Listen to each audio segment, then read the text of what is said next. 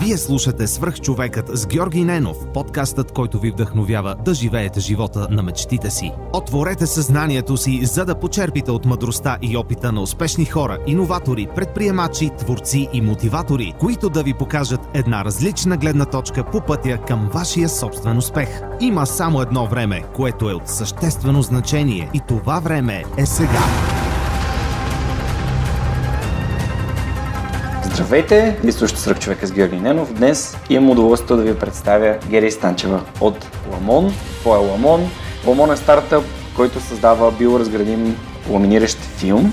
Гери, здрасти, много ти благодаря, че прие моята покана. А, ние се запознахме по един доста интересен начин преди, може би, година и половина на 30 по 30 на Forbes. И ми беше много интересно да, да ми разкажете за това а, как, какво искате да създадете. И сега вече явно е достъпил мига, в който идвате на гости с Анджей, която е тук с нас, да ми гостувате в подкаста, за да разкажеш повече. Моля представи се на хората, които не са чували за теб и за Ламон. Здравей, благодаря първо за поканата, това е изключително удоволствие. А, Ламон, както ти сам каза, е ламиниращ филм за печат. Изглежда по същия начин като стандартните ламинати. Използва се на същите машини, mm. същите условия, същата цена в общи линии. Това, което го различава, е, че всъщност е зелената альтернатива на сегашните решения. А ламината накратко е тънък слой прозрачен филм, който се полага върху хартия, за да може да я предпази Едно от а, външни влияния, две от а, хора, които пипат едно и също нещо сто пъти, примерно корици на списания, визитки, брошури. И тъй като и аз и Анджи всъщност идваме от печата, тя е фотограф, аз съм дизайнер и иллюстратор, съвсем естествено всъщност се роди идеята за, за този стартъп, просто защото ние търсихме такъв филм, който да използваме в личните си проекти, просто нещо, което да е максимално зелено и чисто, да може след това да се разгражда, не да е проблем, който самите ние осъзнаваме, но и допринасяме към него. Mm. А, да започваме да търсим такава ролка с ламинат, която просто да си закупим и, както споменах, да си ползваме за нас и в принт центъра, където Анджи работеше. Търсихме България, нямаше. В Европа нямаше. Поръчахме накрая от Тайван да ни прослуват и мостри, които се оказаха, че са без лепилен слой, т.е. не работят. Като ламинат беше просто фолио. И така, в общи се наложи ние да си го направим, за да можем да си го ползваме. Това, което много ме впечатли във вашата история, когато първият път ми разказвахте, беше, че всъщност вие сте създали един вид ноу-хауто. Смисъл такъв, намерили сте хора, които а, имат ноу-хау и съответно сте създали екип и това много ми харесва, защото аз съм на точно на това мнение, че не може да се специализира всичко. Има хора, които разбират от други неща и съответно така много по... с тази синергия стават много по-качествени неща. Скажете ми малко какви са стъпките, които предприехте, за да създадете то, нали, да проверите, да създадете този прототип, да видите дали работи, дали има интерес? Ами, учихме се в общи линии в движение, за абсолютно всичко почти. Голям плюс е, че наистина познаваме индустрията и съответно, идвайки от страната на клиенти, много добре знаехме на какви условия трябва да отговаря продукта и познавахме другите бъдещи клиенти, поне на българска почва. Това беше много голям плюс за нас за да почнем да го развиваме изобщо по някакъв адекватен начин. Но там нататък пък първият ни голям сблъсък беше да намерим трети човек в екипа, който се занимава всъщност с химичната част на нещата, тъй като и двете нямаме такъв бекграунд. И въпреки голямото количество информация, която вече сме приели, не разбира се, това не е достатъчно, за да сме специалисти по биополимери. Та ни трябваше някой, който има този бекграунд и опит. Съответно започна едно голямо прозваняване на абсолютно всички катедри и фирми и всички, които някога са занимавали с полимери, за да намерим самишленик масово се удряше на камък, докато накрая в един хубав ден попаднахме на доцент доктор Даринка Христова, която работи в БАН. Тя беше първият човек, който въобще ни повярва в идеята и прегърна и нас като екип, но и изобщо концепцията за такъв тип продукти така започна да ни снабдява с литература, която да четем, да ни отговаря на разни въпроси, които неминуемо изкачаха постоянно. И така в общини тогава започнахме все повече да развиваме идеята за продукта, на какво искаме да го базираме. Установихме, че искаме полимлечна киселина да е основата. И след това тя я насочи към доктор Филип Публиков, който стана пълноправен член на екипа и вече една година сме си заедно тримата. Супер. И вие в момента участвате в Chivas Venture. Да. И сте финалист в Chivas Venture. Ние представяме България, да. Супер. Много яко. А колко изобщо финалист от България имаше? А, не мога да кажа колко са били общо. Да. имаше 4 екипа на финала. Okay. Но общия брой а, хора, които са интервюрали, не съм сигурен, честно казвам. Окей, okay, добре. Ами, това е много интересно, ще стигнем и малко по-нататък и до това. Може ли да ми разкажеш ти с какво си се занимавал преди да, да стигнете до този момент? Нали, важен е пътят, който ни отвежда до някъде. Аз винаги питам, ако можеш да се върнеш назад към себе си, сега ще ти питам откъде започваш, за да видим после къде се върнем. къде съм стигнал. А, дизайн и иллюстрация от, в общи линии от малка. Съответно започнах и в... А... Дефинирай малка. А, от както се помня. Мисля, от преди да имам адекватни спомени и рисувах и съответно доста естествено още в гимназията започнах mm-hmm. да фрилансвам, въпреки че тогава mm-hmm. не се наричаше така, просто правих някакви неща и получавах джобни. А, от познати и непознати за yeah. карикатури или за някакви странни малки проектчета. Ам, да, в последствие още от а, университета започнах в една фирма, която щяха да издават български комикс. Той така или иначе не се случи и не видял бял свят, но пък останах със същия екип около 5 години, може би към 6, а, които развиха два стартъпа. Първи беше Empire United, след това Ятото. А, и двата фейлнаха, но всички тръгнаха с много уроци от там. А, и въобще това беше и първия ми сблъсък с а, стартъп, изобщо културата и с идеята, че а, не, всъщност можеш от абсолютно нищо на базата на една идея да събереш екип и да почнеш да го развиваш без да си го правил преди това цял живот, стига да имаш идеи и да се намериш правилните хора, mm. всъщност може да започнеш да развиваш нещо съвсем ново.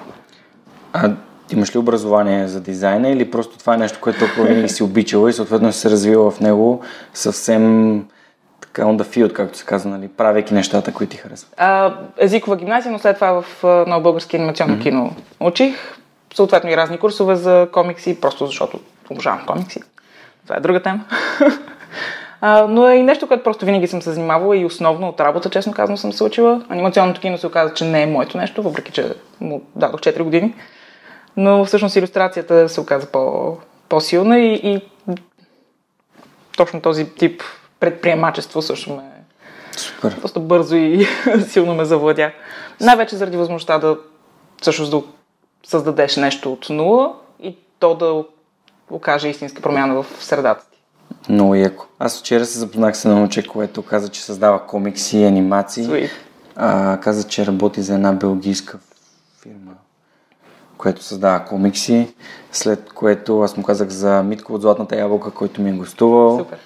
Което е много яко. А, напоследък така художници и хора, които се занимават с комикси, ми попадат. Аз а, надявам се тук до няколко месеца да успея да се свържа най-накрая да стигна до Петър Станимиров защото Марин Трошанов от uh, Ламя ЕОД да. ми обещава нали, да, ми, да ми направи контакт. Той сега му излиза трета книга и пак корицата е създадена от Петър Станимиров. Ако не знаете кой е Петър Станимиров, аз го споменах и по време на лекцията ми на форум Ключ. Това е човека, който едно време е бил част от списание Дага и там Чоко и Боко, една камара изключително красиви и яки комикса, включително и кориците на Ламя и на едно време на голяма част от книгите игри и на книгите на Стивен Кинг, което Стив, Стивен, книгите на Стивен Кинг от едно време на Барт, с тези супер така... Аз като малък никога не съм чел Стивен Кинг, но пък Сиянието, например, ето една много да, добре иллюстрираща и любима моя книга. Тоест, ти се занимаваш с дизайн, намери си намери си а, проблем, по който да работиш, създадохте Той екип. Той ни намери.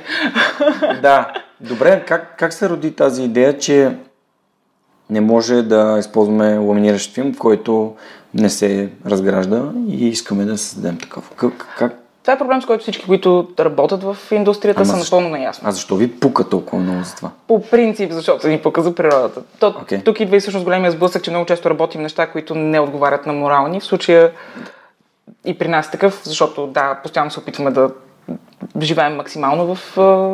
Хм, да звуча като хипи, в хармония с природата. Но да, естествено искаме да минимално щета да нанасим. Mm-hmm. Съответно да каквито добри практики има да въобще да ги пренесем и в личния и професионалния си живот.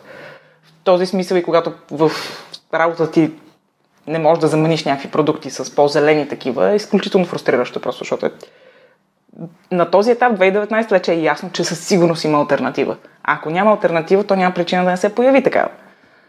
И така в общи ние се появихме и ние с Ламон, наистина просто от желанието си да използваме продукта, който сега създаваме.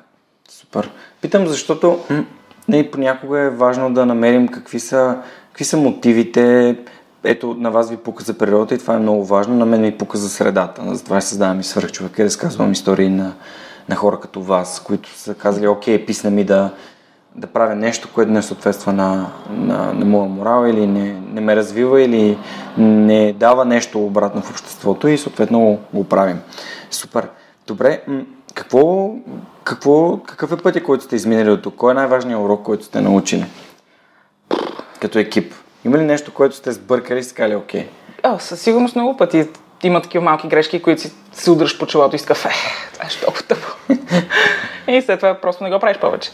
А, мога да говоря само за себе си, но да. мисля, че едно от основните ни, един от първите ни по-тежки уроци беше, че екипа е най-важното и че най-важно е с какви хора работиш. Едно да им имаш пълно доверие и второ наистина да си кликвате като и като работна етика, и като подход към, към нещата и към и другите хора и така нататък, но и просто да се харесвате като mm-hmm. хора в един по-дълбок смисъл, защото неизбежно ще прекарате много време заедно. А както и да го въртим, тази стартъп част на една фирма, когато няма никакви пари, но има много-много работа, е просто трудна и трябва. Ти единственият начин да оцелее един такъв екип и такава идея е да хората вътре да се подкрепят и да са си гръб, когато един я почне нещо да коцука, има кой да го подкрепи. Ние ти харесва това, което правиш, може би? Със сигурност. Но отново, ако само идеята ти харесва и я буташ, ако хората около теб не са точните хора, въобще поне по мое наблюдение, ще да. се провалиш. Да. А всъщност. И ще намериш други хора. Да, вие всъщност си работите неща. Това, в смисъл, проекта не е фултайм. Проектът е фултайм, а, просто имаме още други работи, които са също фултайм и не си почиваме okay. никога. Вие си имате фултайм, фултайм проект с фултайм работа. Ами, налага Питам... се, просто защото трябва да се яде. Но отвъд това искаме и да развиваме Ламон, който наистина гълта много време, защото е в такъв етап на развитието си, mm-hmm. когато нещата стават в общи едно върху друго, много неща трябва да се свършат от много малък екип, а пък все повече клиенти имат интерес, съответно това трябва да се обработва като информация и като подход към тях. Продължаваме с тестове и производства, търсим финансиране, участваме в програми, ходим по интервюта, особено сега, докато онлайн гласуването зачива си. Защо е сто неща, което със сигурност гълта цяла седмица. Супер, питам, защото когато аз създадох свърхчовекът, всъщност си ходех на работа и си знаех, че това е проект, който развивам паралелно, докато си работя. И ми беше спокойно, защото знам, че си получавам пари от едното нещо и си ги влагам в другото и в това да живея. А, и повечето хора си мислят, че ако трябва да развиват собствената си идея или да правят някакъв тип бизнес, един вид трябва да зареждат всичко останало, да правят само него. Затова и съответно mm. вие сте много добър пример. Вие си правите нещата, които правите и през цялото време, което ви е свободно и възможно, си влагате в това, което, нали, за което се борите в момента да е то е да създадете биоразградим, вие вече сте го създали, филм, който да слага върху хартия и други ам, неща като визитки и така нататък, както казах преди малко. Затова питах. Да, да. При нас е по-обратно. При нас е в свободното ни време работим за пари, през, през основното време работим за без пари. Какво беше? А, напуснах моята много гадна работа от 9 до 5, за да работя 24-7. Нали? О, да, би могло. Въпреки, че ние двете мога да кажа, че доста си харесваме и другите професии. Ако не ги, че... ако не ги харесвахте, най-вероятно щяхте да сте ги напуснали. Да, факт. Супер. А какво време ви трябваше да, за да създадете как да кажа, ядрото и основата на идеята да, да разпишете, така че всъщност да, да заприлича на бизнес. Има ли някакъв така времеви интервал, който горе-долу отнема? Аз, например, за да ме разберете по-добре, това, което знаех е, че минимум година-две ще трябва да трупам съдържание и да изграждам това, което правя, за да може в един момент вече хората да знаят кой съм аз, какво правя, с какво занимавам. А проектът доста, доста бързо се съкрати това, че Жоро Малчев ме свърза с успелите, например, mm. че всъщност той и другите хора, които гостуваха в подкаста, доста често споделяха за него. И това достигаше много бързо до други хора. И всъщност момента, в който реших да я напусна, миналата година, по-малко от две години след като стартирах. Да, затова исках да питам как, кога решаваш, окей, тук има потенциал, давай да, да търси финансиране съответно да... Защото при, при вас трябва голямо финансиране. Моето си е медиен, медиен проект, който може да си върви както в момента с подкрепата на хората, но и по други начин. Нашия плюс беше, че започнахме с, а, още от съвсем в началото. Идеята ни беше много, много пресна, когато започнахме с първата програма, в която участвахме, Climate Launchpad, а, които съответно не получихме никакво финансово възнаграждение там, но имахме bootcamp сесии, които бяха изключително кондензирано обучение точно на стартъп, social entrepreneurship, финанси, така, презентиране, така, екип, това е важно, гледайте за това, следете за това, така говорете, така се представяйте. И успяхме да стигнем съответно и до финалите в Кипър. А по това време идеята мисля, че беше на смелите два месеца, три месеца, нещо и такова. А, така че бяхме наистина съвсем зелени. Това много ни, въобще ни, нямам по-добър термин, надъха. Да продължим въобще ни да го борим. Оттам от следващата година в това първото се случва 2017 Climate Launchpad, 2018 на пролет пък ни приеха в акселераторската програма на Climate Kick, където получихме и първото си финансиране. Там започваме вече да съвсем активно да работим фул тайм върху Lemon. Намерихме и Филип, завършихме прототипната фаза благодарение на това финансиране съответно. И в общи не мога да кажа точен таймлайн от точка А до точка Б кога сме стигнали, защото, както подозирам и повечето хора, които са в се занимават с някакъв вид нов бизнес и нямат контекст за него, е едно през друго и постоянно се сменят нещата. Но сме на година и малко, самите ние, така че Тоест, време. когато сме се запознали, вие сте били буквално баш Страшно пресни. Да. Мисля, че току-що бяхме приключили с Climate Launchpad, бяхме се върнали от Кипър и тогава беше 30 по 30. Вау, колко яко. Между другото, интересна сайт, сайт стори към този разговор. А всъщност, срещата ми с вас ме запознай с София Йотова. Да, супер. Защото... И ние тогава се познахме с нея. Отивахме към бар Петък, вие казахте, ние сме с кола, елате. И бяхме аз и София. Всъщност не, не познавах София, не знаех за нея. И вървейки вече към колата и не вие ме питате с какво занимаваш. Аз казвам, а, правя един подкаст свърх човекът и София, аз знам свърх човекът. И всъщност София ми е много така, много, много ми пасва и е единственият човек, на който като ми е гостувал съм казал, че бих оставил някой да ми води епизодите, е тя. Просто защото наистина адски много си пасваме и е човек, на който се възхищавам за, за това, че е себе си представя нещата, които са важни за нея и говори с тях. И, Супер, да, и се радвам, че имам такива хора в живота си и ви благодаря за това, че сте създали едно такова приятелство. За нас беше удоволствие. Да, много е яко забелязах да пътуваш някакви яки хора в колата. Например, ние с нея ходихме до Пловдив и така си говорихме, брейнсторвахме си на там и на връщане. С вас успяхме само от Capital Ford до Бар Петък, но може да измислим някакъв такъв а, кар, а, кар версия на свръхчовекът и да, да караме на някъде към морето и да си говорим някакви неща за предприемачество. Тази колата е супер on point. Съвсем скоро бяхме на една The Changemakers среща, която е ще ти разкажем след малко за, от MobiG инициатива, но точно там някой спомена, че просто всички трябва да си ходим след това по двама, по трима в колица, защото докато се прибираш от някъде и си говориш след някакви срещи или след запознанството току-що, винаги тогава супер интересни разговори се случват, много непринудено, просто защото сте в малко пространство и няма къде да избягат, никой няма как да се разсейва.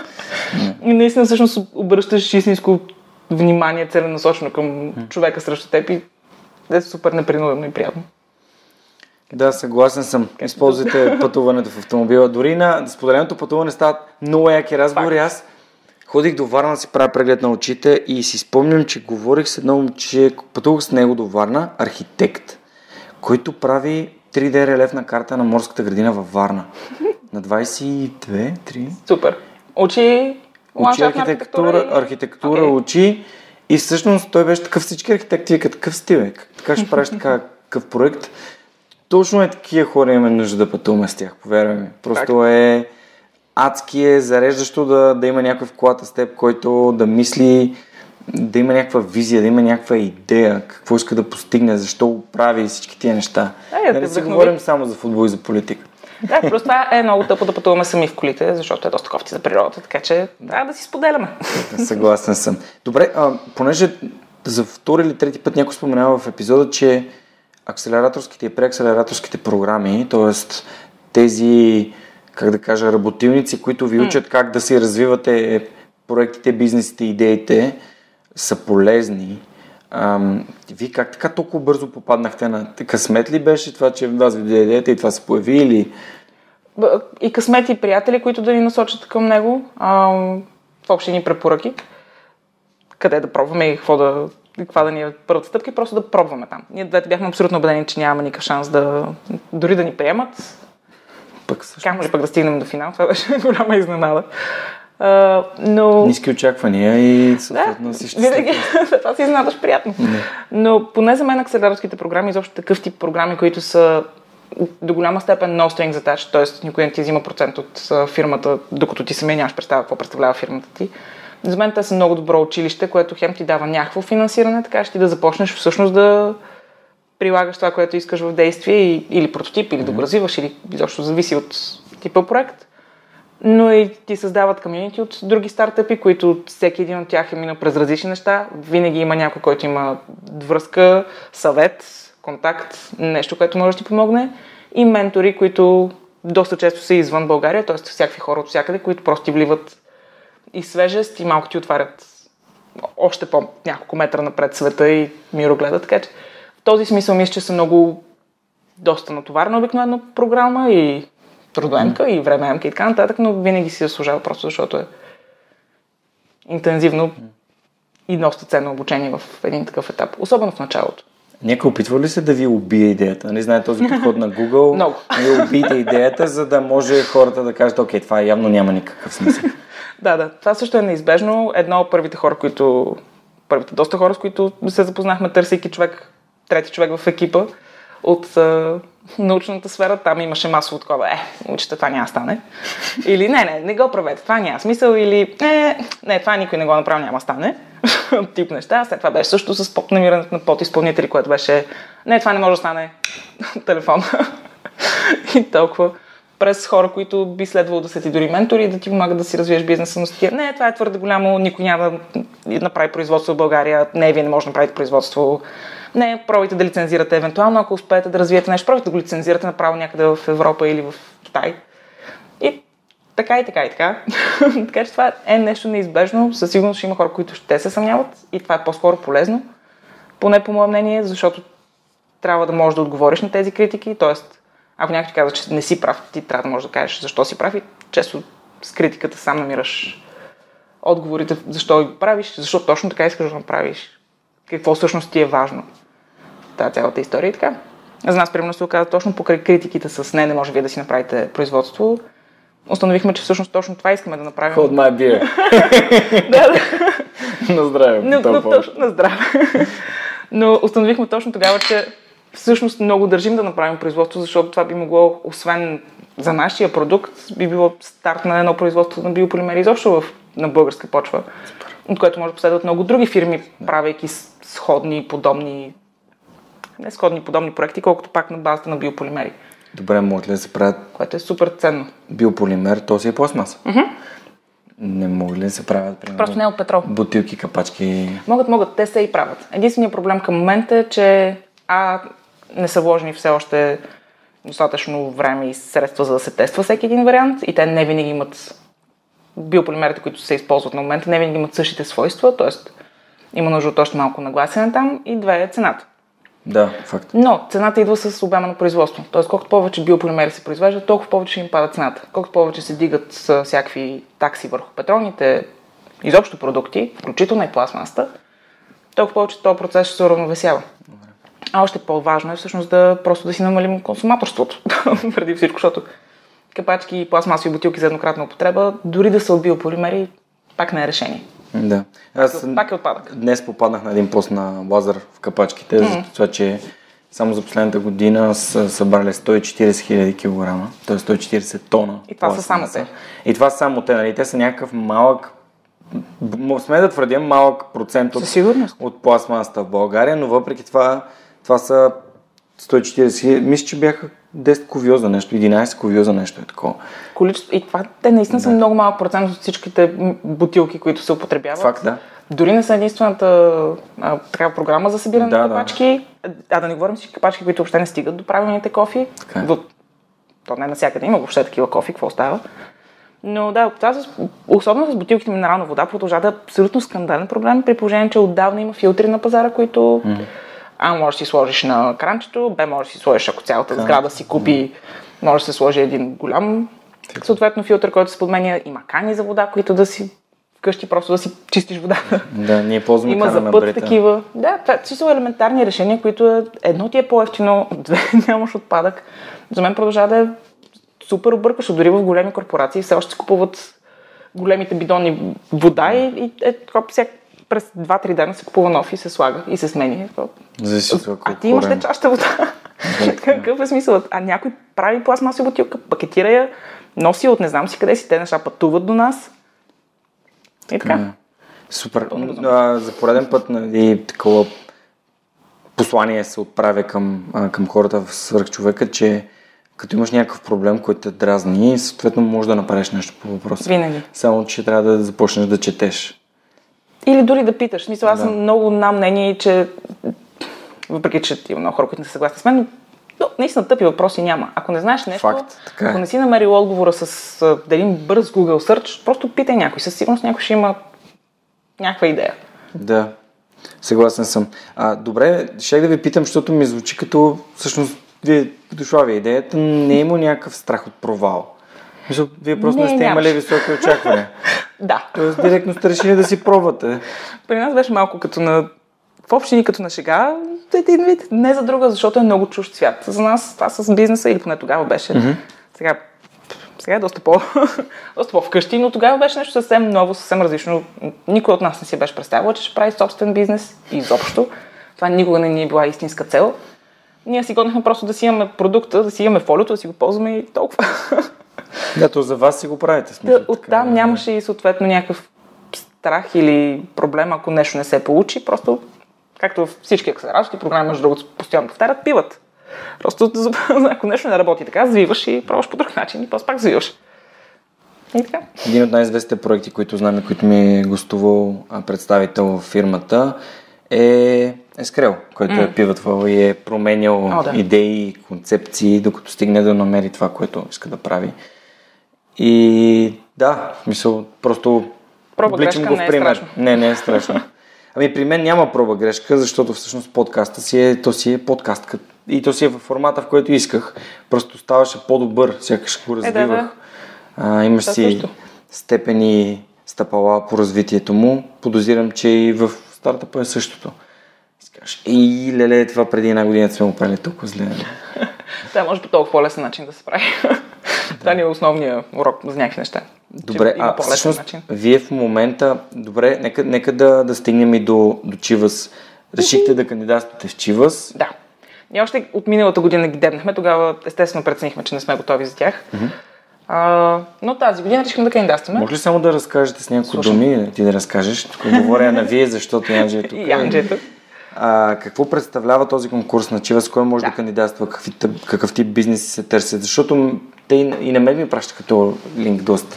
доста. И всъщност аз също ще търся начини, по които мога да направя а, свръхчовека устойчив, именно защото искам да става по-качествен, по-добър, да вписваме в по-добра техника, да си направя място, където да е Баткейва, нали? Да, да, да, да. да, има, където хората да идват и да си записваме. Тук в хола е приятно и удобно, но повече си го представям като студиото на, не знам, Джо Роган, Тим Ферис. Да си имаш свое място посветено на това нещо. Да, точно.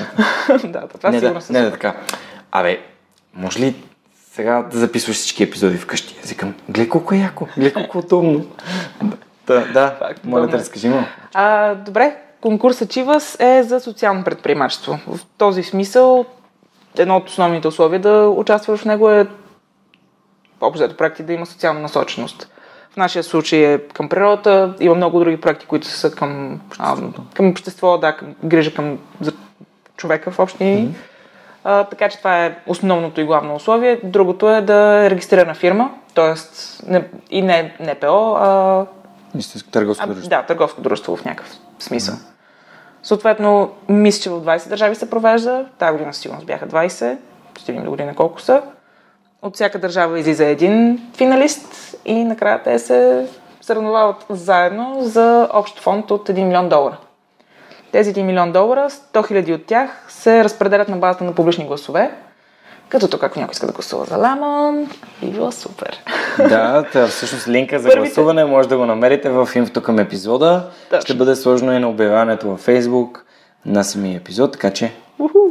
Да, но от а, онлайн гласуването 6 екипа печелят финансиране, въпросните 100 хиляди. Първи, първо място взима 50 хиляди долара и още 5 екипа взимат по 10 хиляди долара. м- Останалите 900 хиляди се разпределят между отново 20-те отбора на база на мнението в общи и на журито. Съответно 7, 8 и 9 май са финалите. На 7 отпадат 10 екипа, на 8 отпадат 5 екипа и на 9 пред голяма публика. Нямаме се, че ние ще имаме възможност да се притесняваме от нея. Пет екипа представят идеите си и между тях се разпределят съответно най-голямата, най-голямата награда, така че да могат да доразвият или развият бизнесите си. Ние съответно се борим за финансиране. По-голямата сума, която разбира се искаме, е за точно за да можем да затворим малко производство тук в България под един покрив, където да достигнем ниските цени, които всъщност гоним и да продължи да е все така устойчив бизнес планът ни. Яко. Аз гледам в момента компаниите, които са стигнали до, до това ниво.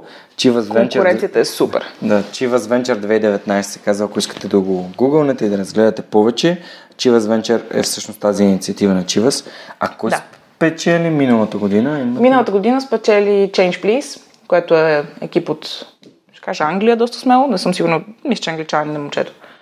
А, те всъщност предлагат обучение на бездомни като баристи, така че да не им дават подслони храна, а минс, така че те сами да си го създадат. Не дей да даваш на някой риба, е научил как Значи да го да лови. риба. Това въобще ни е същото. Но в, съответно в напълно модерен контекст, вече знам, че и в Штатите се опитват да, да развиват бизнеса си.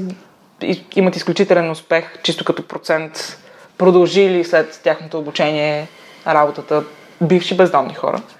Така че това е просто е показателно, че наистина е една добра идея с гръб финансиране.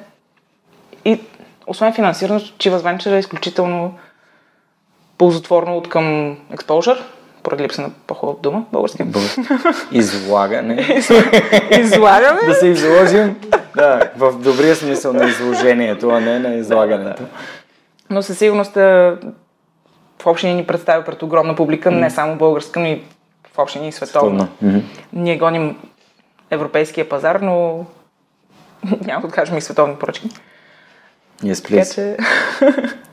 така че това е всъщност и другата много голяма полза от един такъв тип програми. Дори финансирането да не е голямо или никакво, те със сигурност те запознават с партньори, бъдещи клиенти, настоящи клиенти или просто ментори и никога не е излишно. Средата, която сте създали, според мен, и общувайки с другите хора в другите стартъпи, според мен, би било уникален ресурс, защото, както казах и в началото, нали, средата ни дава и ресурси. Абсолютно. И когато имаме на разположение хора, които имат добри познанства, качествени хора около себе си, мислят, прогресивни са, позитивни са, всъщност е много лесно да намериш отговорите на няколко обаждания. Да, то точно това е, да, да имаш просто един басейн от хора, които ако ти нямаш отговора, знаеш къде да го потърсиш вече. а мислили ли сте за Kickstarter? Не сме сигурни, че той е толкова подходящ за нас, защото е толкова... Нишов. Би... Да, да, и защото е бизнес и, и е производство, не е така насочено към... Въпреки, че има пряко отношение към опазването на околната среда, поне моят наблюдение, че в Kickstarter са или арт проекти, или такива, които са с по-социална насоченост, тип за хората. Или Джамба. Джамба е един проект, който, в който Ани е... А, Ани? Анджи. Официален доброволец и част от екипа. А, Джамба са много яки, Ива ми е гостувал. Те са прекрасни, да. Те съответно са някакси по-такъв тип проекти, свързваме с Kickstarter. Окей. Okay. Да, Това аз мисля, по принцип подкрепих кликнало. тяхната кампания. Се. всъщност в момента съм а, подкрепил и кампанията на Halfbike. Марто Ангелов ми беше на гости и разказа за... Да, те правят някакво производство в България, буквално на, на велоси... Не са велосипеди. Стоящи велосипеди. на полувелосипеди. Велосипеди. На халфбайк. Да, Те ми- са супер, да. Те също са е, много добър пример за фирма, която работи извън контекста, защото не е имало такова нещо преди нея, особено на българска почва. И всъщност успяват от Да. нула да вдигнат нещо, което сега всички супер много им се радваме. Поне всички около мен са супер. Да, да, даже видях, че да Винаги се шерват и се... стигнали са до някакво много сериозно както не са на нивото от миналия път, нали, 970 хиляди долара. Към момента са събрали 215 хиляди, което е супер, има още 9 дни. А, има 470 човека, които са подкрепили каузата им, което е велико. Е. И се надявам, че а, ще пием бира в парка, както обеща Марто, ще направим парти, каза, като си достигнем целта. Нямам търпение. Да, да, да. Питам ви просто, защото е вариант, нали, сега вече като, съм, като ми е гостувал някой, който има толкова успешен Kickstarter проект, в моята глава е добре да попитам дали другите са... Да, защото всички не го правим. Ми то няма да стане с всички, но все пак Но е добър е въпрос, мисловния да. процес? Да, мисля, че наистина е просто въпрос на доколко бизнесът ти е лесен за предаване в е, един такъв онлайн формат Да. и доколко е познат като проблем или като каквото и да е за хората. Защото повечето хора дори не знаят, че ламиниращо фолио съществува или колко му е масова употребата. Още по-малко, че е сериозен проблем и че пречи на рециклирането на крайния продукт и че е пластмаса, производството, след това употребата вредните емисии, докато се полага върху хартията. Това всички са неща, които, защото печатната индустрия е доста, все още стои затворени врати и е индустрия, а, мисля, че просто е непозната за средностатистическия човек, който би подкрепил Kickstarter кампания. Може да съм изключително в грешка и да трябва да участваме, но Да. поне това е моето наблюдение. Не съм сигурна самата дали бих подкрепила проект, от който нищо не разбирам. Да, така е. Всъщност, а, ние сме най-отдадени на нещата, които ни харесват и които имат по някакъв начин ни докосват и влияят на живота ни. Да, да, и нещо, което наистина може да вече си наясно до голяма степен с причината да съществува. А, да попитам пак за екипа, защото спомена, че е имало така а, трудности, то винаги има трудности. Е естествено, да. Да, как, как се справите с тях? Ами, мисля, че просто ние двете, аз с Санджи, така или иначе сме си, силен екип в живота. и малко неща могат да ни бутнат. А, в общи ни с подкрепа от, да, от най-близките и от другите хора в екипа. Ако нещо не сработи, А търсите ли си се някакви хора? Имате ли нужда от нещо да ви подкрепим? със сигурност, ако имаме необходимото финансиране, или по-точно когато имаме О, yes. необходимото финансиране, Точно така. а, екипа ще расте, но на този етап, тъй като не можем да предложим в момента заплащане, естествено само проверяваме хората, с които искаме да работим, набелязваме си ги, виждаме се, говорим си, разказваме си кой докъде и какво прави. Но въобще ни чакаме да можем да им предложим малко повече сигурност, А какви хора да ги добавим към екипа си. Ам, към момента искахме още някой, който да се занимава с бизнес девелопмент, т.е. още някой, с който да просто да изграждаме бизнеса като бизнес. Разбира се, покрай логистика и транспорт, там също много се харесваме с... Може би няма да е човек от екипа, но направо друга фирма, която да ни помага с това, защото се оказва, че има изключителни професионалисти на тази тема в България. А, съответно, разбира се, маркетинг, селс, стандартни неща, които не, е непосилно ние да се занимаваме с всички тях. Да, разбира се. Но да, на този етап си имаме супер адвокати и счетоводители, така че поне най-важните неща са сет. Да, супер. Е, да, да, това вчера някой ми разказваше за бизнес, който бил много добра идея. И ама как можел да се изнесе, какво можело да се направи, аз му казах, виж, трябва да ти е много добър адвокат. Да, да. So, просто ако имаш много добра идея, нали, адвоката поне може да ти защити идеята, ако, е, ако наистина е толкова добра и съответно много бързо може да... А, не, че ще се фукам, нали, аз си регистрирал съм се с свръхчовека, така че Е, да, да. това е... Трябва да си. Да, не съм работил тук 3 години, за да някой да дойде и да каже ще пише книга, която се казва Страни свръхчовек или свръхчовекът или си правя предаване, което се казва свръхчовекът, защото малко или много моето име вече се асоциира с това. Е, да, да, той изграда някакъв бранд около това нещо, така че задължително Да. то трябва да се защити, така че. Тя ми е запазена търговска марка за следващите 10 години. Юху! Това беше една от малките победи на рождения ми ден, точно така че. Тематично. Да, тематично. Добре, да отидем към а, събирането на знания. Има ли курсове, блогове, неща, които следите и които книги, които ви помагат да, да сте up to date или да се развивате в това, което правите? Със сигурност постоянно се четат статии. В интерес на за мен най-лесният начин да достигам до адекватна нова информация, която е наистина релевантна относно най-новите методи за, ще кажа грубо, опазване на околната среда, най-новите проблеми и така нататък. Въобще нещата, които мен ме вълнуват, mm-hmm. Обикновено идват във формата на статии, защото те са най... от момента на случване до излизане на бял свят като информация. Под формата на статия за мен е най-лесното да просто така да ги сваря. Имаме си Science група в Facebook, която сме няколко, нърда, които споделят постоянна информация, кой където каквото намери. А, но това е един от основните начини. Другото е отново с а, форуми и Facebook групи, които са пак посветени на печат, както и списания. Има няколко сайта, които са Полиграфия Инфо, един от тях, които се занимават с... имат огромна датабаза за просто за света на полиграфията в България и най-новите неща изобщо по света. А, но това в общини, това са ни основните начини да, да е up-to-date, освен, разбира се, комуникацията с хора от бранша, които също постоянно имат информация. Феспа са също... Те не са, те са организация, не са бранд, но те са организация, която отново е посветена на печата и отново имат и годишни отчети за въобще случващото се в този свят и статистики, и отделно срещи много качествени хора вътре, от които можеш да получиш информация, когато ти трябва. Те си имат и представителство в България също. Супер. Добре, а книги, имате ли любими книги, нещо, което ви е помогнало, нещо, което ви е дало знание и искате да препоръчате? Някаква бизнес литература, нещо нон-фикшн?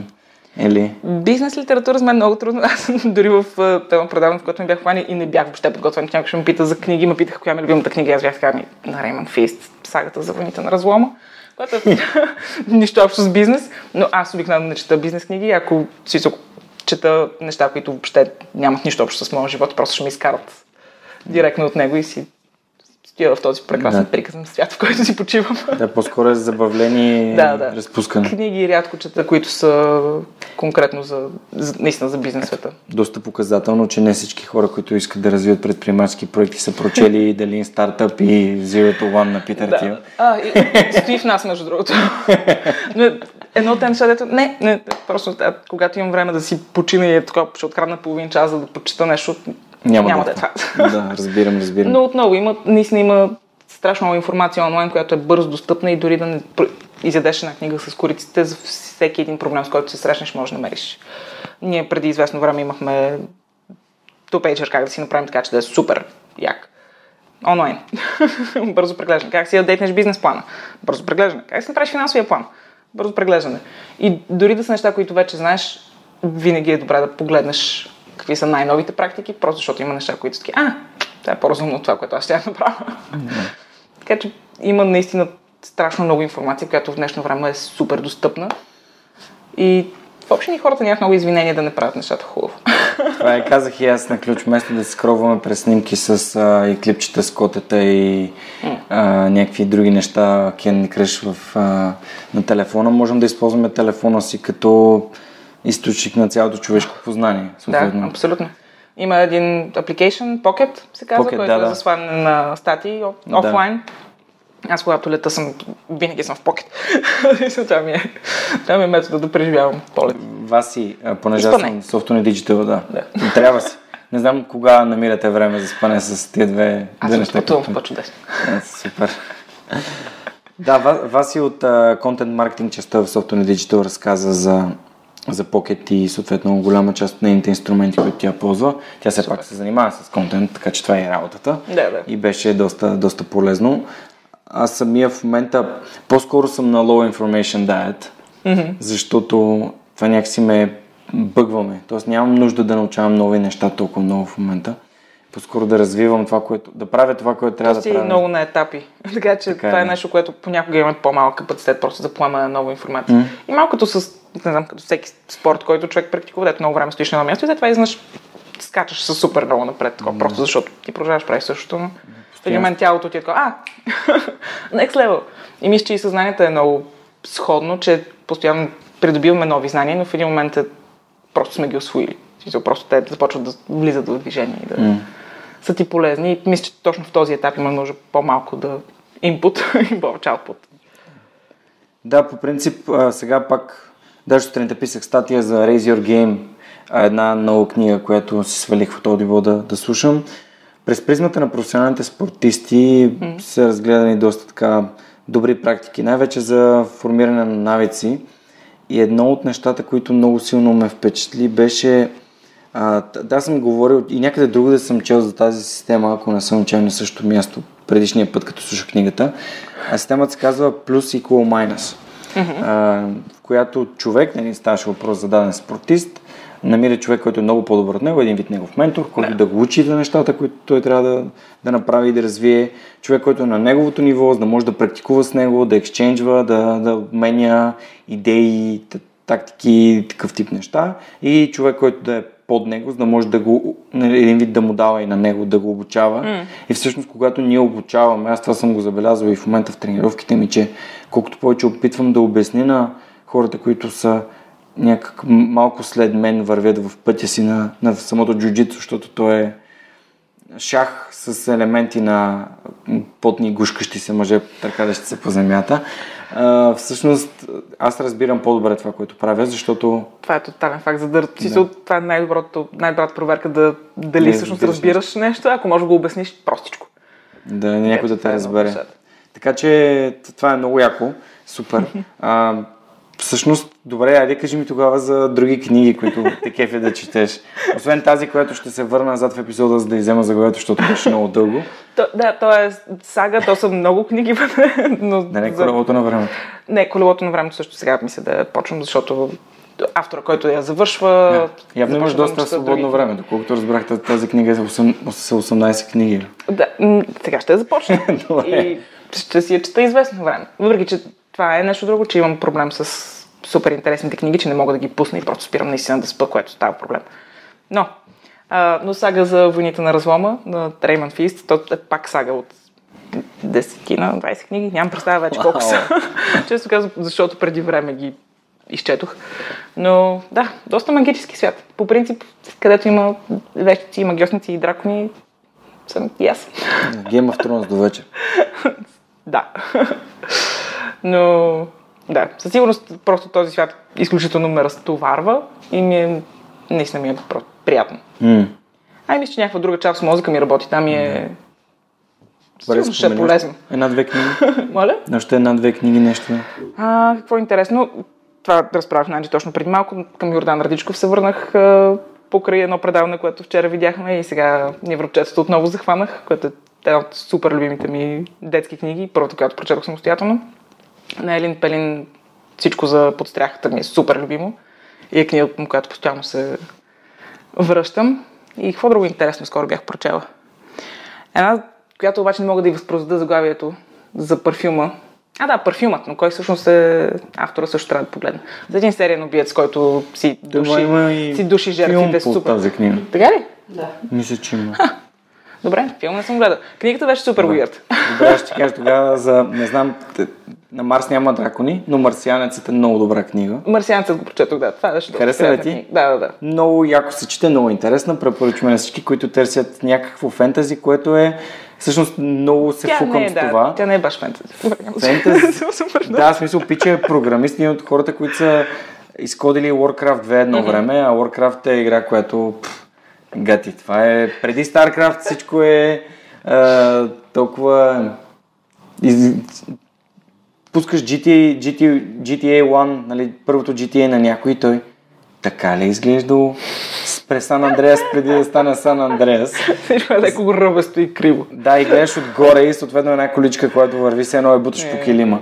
Но да, този човек е бил програмист, Анди Уер е бил програмист mm-hmm. и всъщност там има един ток пред Google, където разказва за книгата, че всеки един факт е проверен и че чисто хипотетично това може да се случи. Тоест, той е разказал как един а, човек наистина може да остане Би сам да на Марс. Хапа картофил на Марс. Е, да не казваме как ги отглежда. Не е важно. не, не е важно, може, че има картофил. Има картофил в книгата. Да, супер. Добре, ами тогава да, да, да попитам за как, как си представяте Ламон след 5 години, Пет 10 години. години. Едно, че производството ще е в пълна сила.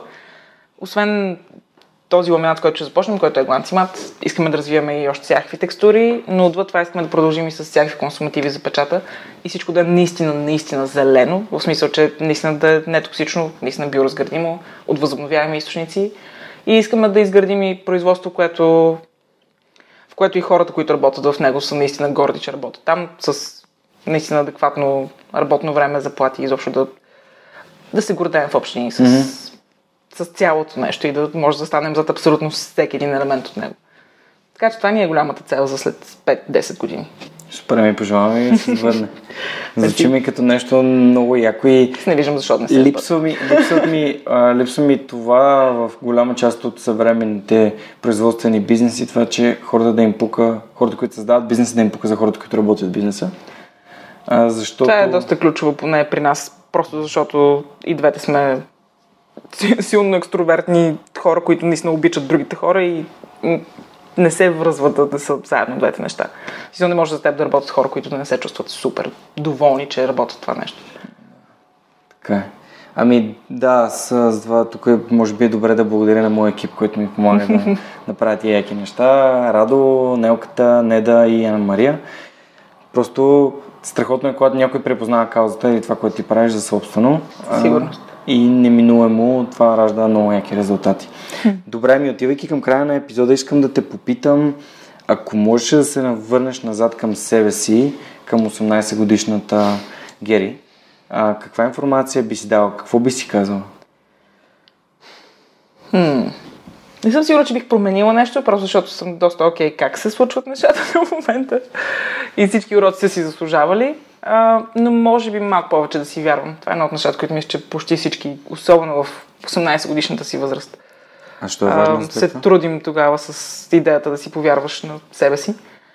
Защото мисля, че тогава нещата са доста по-лесни, ако, ако сам не се спъваш на всяка втора крачка, защото се съмняваш в себе си. Мисля, че живота като цяло е доста по, по-благ и по-лесно минава. Но те среща и с други хора, които си заслужават и някакси тогава и на тях по-бързо имаш доверие, ако отново не се чуди защо те харесва, защото със сигурност няма причина да те харесва, защото ти не ставаш. Защото 18 годишните хора, поне тези около мен, и аз самата бяхме доста обгърнати от, от съмнение и от нехаресване на себе си. Така че да, Връщаш ме към, може би, първите епизоди на Свърхчовек, когато регулярно питах хората защо вярата в себе си е важна.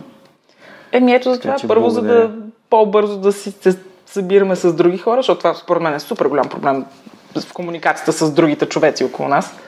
И второ, защото тогава наистина много по-лесно се рискува и много по-лесно се постигат невероятни неща, защото по-малко те е страх. По-малко те е страх и от провала тогава. Това също е нещо, което ми отне време. Че не трябва да те е страх, че можеш да се провалиш. А какво е провала? За теб? А, да не се получи така, както аз си представям, че трябва. Basically, е просто, ако не успея да го направя точно както искам, супер тежко преживявам някакви такива неща, които, това трябваше да по съвсем друг начин да се развие. Драматизирам се за малко и, И после пак пробвам. А, после. Но си имам няколко часа или дена драматични. Със сигурност. Аз бях стигнал, разсъждайки по темата, бях стигнал, че всъщност провалът не е крайният резултат, който е неуспешен, ами провалът а, по-скоро е липсата на действие. Еми, то докато сме живи, то те ще са провали и успехи. Въпросът е да... Да, колко, колко си взимаш полки от провалите. Да. Защото те са най-добрите учители май към момента. Супер. Много, много добре. Това много ми хареса, мога да го използвам заглавие към епизода. Провалете са най-добрите учители. Ами добре, аз ти благодаря, че участва. Благодаря на Анджи, че беше тук с нас. Че побиричка. си пивахме по биричка и си говорихме толкова приятно. А, искам да ви пожелая успех в Chivas Venture и да кажа още веднъж, хора, ако искате да ги подкрепите, нашите горди представители а, с супер яката идея как да опазваме планетата и как да, а, да ни пука повече за нея. А, можете да го направите на линка под епизода или ако не го намирате, просто ми пишете. Аз ще се радвам да ви го изпратя лично, защото смятам, че каузата трябва да се подкрепи. Аз вече гласувах. Така че се а, се към мен. И сега искам да благодаря за, на хората, които помагат свръхчовека да се случва. Това са моите Patreon инвеститори, хората, които а, инвестират от собствените си средства, за да може подкаста всяка седмица да, да го има и за което съм им изключително благодарен. След форум ключим четирима нови, което е супер яко. Според мен това е един... А, това е аз бях написал една статия как всеки път като получи имейл, че имам New Patreon и почвам да подскачаме статия. Да, да, да. Се радвам като дете. А, не, това са 5 Признание долара, си е. обаче да, то е признание, то е нещо, което ми показва има смисъл това, което правиш. И това е изключително ценно за мен. А, това са, пригответе се един наистина дълъг списък. Александър Гиновски, Александър Куманов, Анелия Пейчева, Асен Цветков, Борислав Дончев, Боряна Георгиева, Даниил Петков, Даниел Гошев, Евелина Костадинова, Георги Малчев, Християн Стоюков, Христо Христов, Христо Бакалов, Иван Белчев, Иван Игнатов, Ивайло Янков, Йордан Димитров, Юлиана Андреева, Камен Стойков, Катерина Апостолова, Кирил Юнаков, Константин Спасов, Коста Танасов, Кристиян Михайлов, Лиляна Берон, Любо Киров, Мартин Ангелов, Мартин Петков, Мартина Георгиева, Мила Боги, Миро Желещев, Мирослав Илков, Мирослав Моравски, Неда Борисова, Нетко Христов, Никола Томов, Николай Василев, Павлина Андонова Иванова, Павлина Маринова, Пламен Иванов, Радислав Данев, Радослав Радоев, Радослав Георгиев, Райко Гаргов, Румен Митев, Силвина Фурнаджиева, Симона Дакова, Стани Цветанова, Теодора Георгиева, Тодор Петков и Яна Петрова, Яни, Ана Мария Ангелова, Георги Генов, Георги Родонов, Даниел Гочев, Деница Димитрова, Или Спасова, Евелин Стефанов, Надежда Гешева, Невена Пеева, Тодорова, Николай Маринов, Поменка Матеева, Цветелина Тотева и а, Синди Стефанова. Хора, изключително много ви благодаря за това, че помагате свърх човека да достига до всички Ура за вас. а, всяка седмица. Ура за вас. Това е 133 епизод на Свърх човека, Nice. с което супер много ви благодаря. Пожелавам успех, стискам палци и ако имате нужда от нашата подкрепа, аз и другите свърхчовеци, които слушаме, ще ви подкрепим. И това беше всичко от нас за тази седмица. Вземете си идея, адаптирайте я към себе си и действайте. Чао, чао!